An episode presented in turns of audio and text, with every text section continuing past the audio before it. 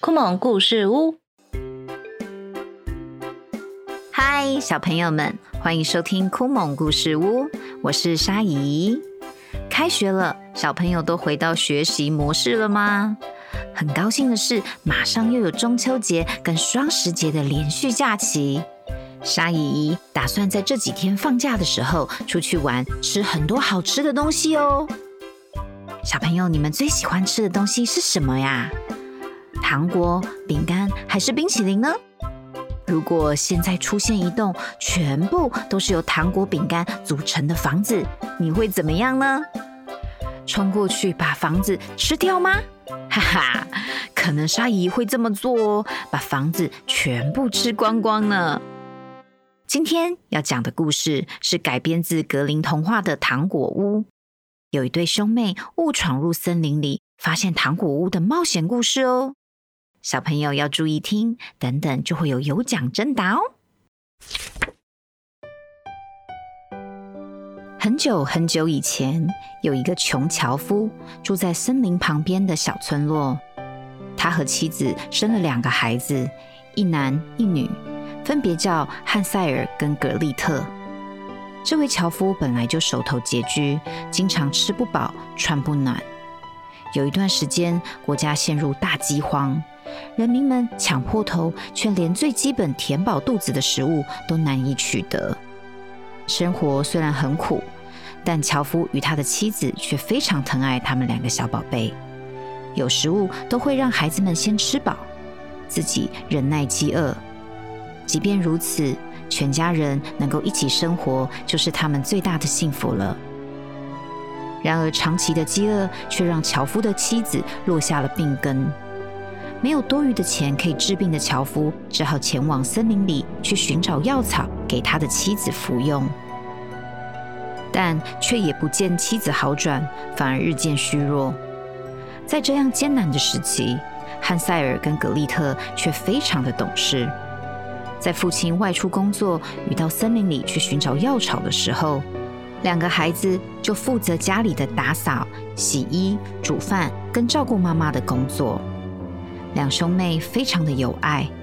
哥哥汉塞尔就像一个小大人一样，他可以教导妹妹格丽特学习做家事，也可以包容爱哭的妹妹，并在父亲不在家的日子里安慰着不安的她，哄她入睡。格丽特则是一个非常聪明的孩子，不只能够快速学会哥哥教的事物，更懂得观察家中的状况，提醒哥哥要做些什么。有着两个懂事的孩子。樵夫常常一入山就是好几天，家里就只有两兄妹照顾着母亲。偶尔他们会进入森林里去找一些野菜，或者拿着为数不多的同伴前往市集里买些干粮回家度日。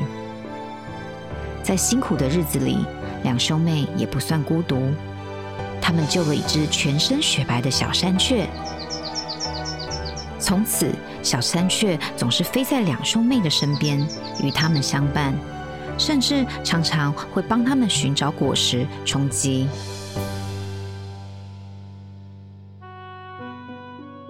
有一天，母亲突然病情加重，药草也快没有了。樵夫也还没有从山中回家，妹妹急到都哭出来了。汉塞尔想到自己可以进入到山里去寻找药草，便要妹妹去升起柴火，让家里保持温暖，也让袅袅的炊烟可以成为他能回家的标记。汉塞尔与小山雀在四周捡了一些小碎石，便准备动身进入森林。妹妹被嘱咐要留在家里照顾母亲，不舍得她看着哥哥离去的背影，为了不让哥哥迷失回家的路。她嘱咐着小山雀要带哥哥回家，也持续在家中的壁炉里添加柴火，让炊烟不断，指引哥哥回家的路。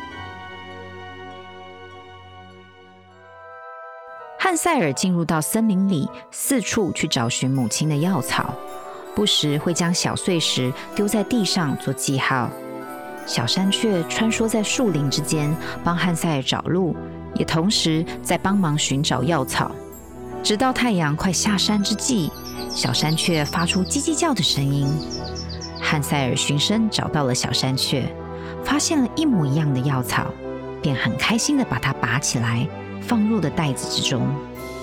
正当他起身想要往回家的方向去的时候，却听到了一个孩子的尖叫声。汉塞尔觉得十分不安，赶紧叫着小山雀跟他一起回家。循着被月光照到发亮的碎石子，汉塞尔终于看到了炊烟，回到了家里，将药草捣碎之后，让母亲服下。汉塞尔才终于敢闭上眼睛，沉沉的睡去。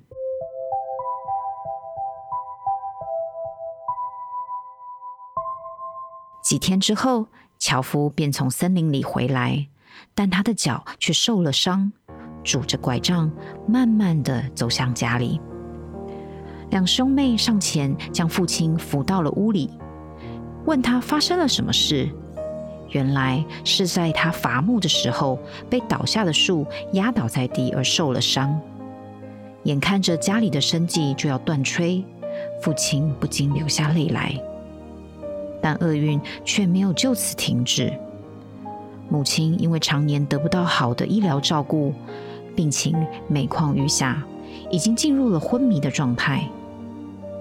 汉塞尔跑进了城镇里，想拜托医生来他家里看病。但医生却说没有医药费，他是不可能会跑这么远一趟的。汉塞尔急得流出了泪水。医生认为没有钱就没有办法买到好的药，母亲也根本不可能康复，他去也没有意义啊。医生告诉汉塞尔有一个古老的传说，说不定可以救救他的母亲。传说在森林的深处有一座古老的花园，里面有一株永生花，可以治愈世界上所有的疾病。但没有人知道那座花园在哪里，只知道它适合生长在靠近山泉的地方。汉塞尔听了，谢了医生之后，便回家准备行囊，想要前往森林。樵夫跟格丽特听到汉塞尔要独自进入森林，而连忙阻止。樵夫深知森林的深处有许多骇人听闻的传闻，他强烈反对汉塞尔独自前往找根本没有人看过的永生花。为了保护他的孩子，他只好把汉塞尔锁进了房间里，不让他出去冒险。到了半夜。汉塞尔叫醒在门外守着的格丽特，告诉他之前他就去过森林里了，他可以留下记号，不会有危险的。这才说服了格丽特。两兄妹整理好了行囊，便与小山雀往森林的方向走去。而森林有多大，是两个孩子无法想象的。他们丢下的小碎石早就已经不够用。接着，他们开始用剩下的面包屑丢在地上做记号。走了两天，还是没有看见传说中在山泉附近的花园。当他们想回头走时，却发现原先丢的面包屑也被森林的鸟儿吃掉了。又饿又累的两人，靠着小山雀捡回来的果子充饥。找到了一个山洞之后，他们两个沉沉的睡去。第三天的早上，格丽特被一股香味吸引，拉着哥哥往香味的方向走去。发现远处有一间用糖果与饼干做成的房子，房子的前面是巧克力的喷泉。房屋的门跟屋顶都是饼干跟糖霜粘贴而成的，窗边镶着大大小小如同钻石般的结晶糖果。屋檐还贴着软软的棉花糖，飘香可口。格丽特忍不住大口大口的咬起了糖果屋，便喊着哥哥可以一起吃。两个饿坏的孩子大口大口的吃起房子上的糖果与饼干，十分开心。但却在这个时候，屋子里走出了一个老婆婆。她的出现吓到了两个孩子。汉塞尔与格丽特停下手，看着眼前的老婆婆，正不知道该怎么办的时候，老婆婆却邀请他们进入屋中，享用更多的美食。两个孩子被饥饿冲昏了头，不疑有他的就进入到了屋子内。小山雀却飞到房子外面的窗户，观察里面的状况。而两兄妹正在享用老婆婆准备的苹果胡桃浓汤和烤焦糖面包。很久没有饱餐一顿的两人，吃完之后就倒在旁边的小床睡着了。汉塞尔醒来之后，发现自己的手跟脚都被铐上了铁手铐。关在了一间房间里，他大声的呼喊格丽特的名字，却看见小山雀在窗边拼命的啄窗框，想要进来。格丽特这时也在门外叫着哥哥的名字。他告诉哥哥，老婆婆是一个巫婆，这个房子是她用来哄骗孩子用的。他们现在被囚禁在房子里面，而老巫婆现在出去了。汉塞尔想到之前听到的孩子尖叫声的事情，心里想：这个老巫婆肯定是不会放过他们的。不久，老巫婆从外面回来，命令格丽特去煮饭给汉塞尔吃。只要汉塞尔变胖，他就要把他给吃掉。说完，便得意的大笑起来。格丽特虽然心里非常的害怕，但他仔细观察四周，想找出出路。但四周都是森林树木，根本搞不清楚方向，也没有办法向其他人求救。他只好先帮老巫婆煮饭给哥哥吃，再另外想办法。老巫婆每天早上都会先去房子后方的小山洞里，一会儿出来后把门锁好，再出门，直到下午才会回来。两兄妹就趁这个时候商量该怎么逃出去。汉塞尔在窗边跟小山雀说话，让他每天都从不同的方向飞去探路。小山雀每天飞出去，到傍晚前就会飞回来。但昨天小山雀却没有飞回来了，这让兄妹两个人非常的担心。格丽特则是每天遵照了老巫婆说的话，做很多的饭菜给汉塞尔吃。每天，老巫婆都会检查汉塞尔的手，看看是不是够胖，可以吃了。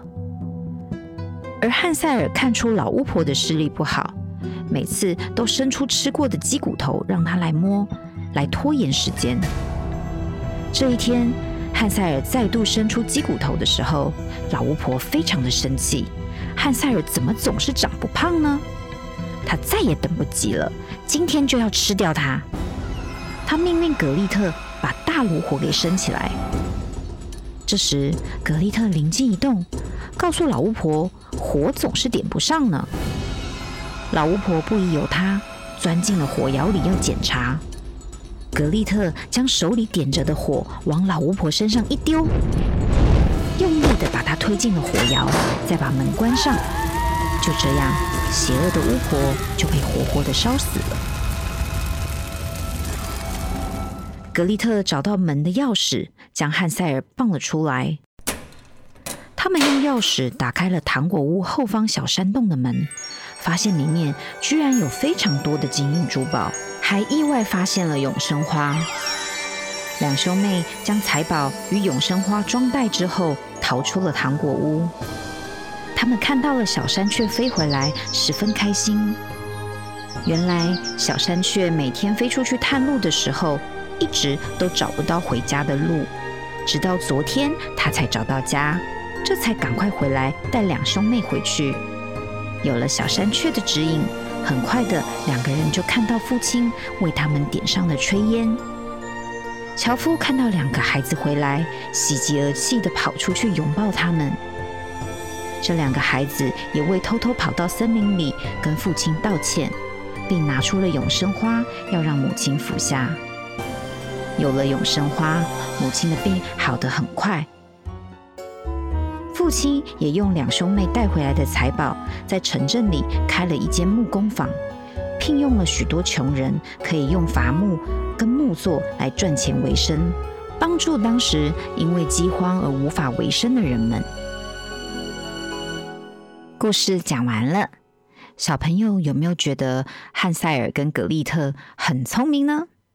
在遇到危险的时候，他们没有先哭泣，反而是很冷静的想该怎么逃出去。两兄妹同心协力，找到了逃生的办法，而且也找到了永生花，解救他们的母亲。现实的生活里可能没有糖果屋吸引小朋友，但小朋友一定要注意哦。当有陌生人靠近你，或想要带你去哪边玩，或者想要给你糖果吃的时候，请注意，你一定要拒绝他，绝对不可以跟陌生人离开，或是吃下不明的食物哦。故事的最后，沙姨还是有准备精美的小礼物要送给大家。请问，格丽特是用了什么方法来消灭可怕的老巫婆呢？只要在酷梦的粉砖活动贴文上回答这个答案，就有机会抽中精美的绘本哦！酷梦故事屋，我是沙姨，我们下次见，拜拜。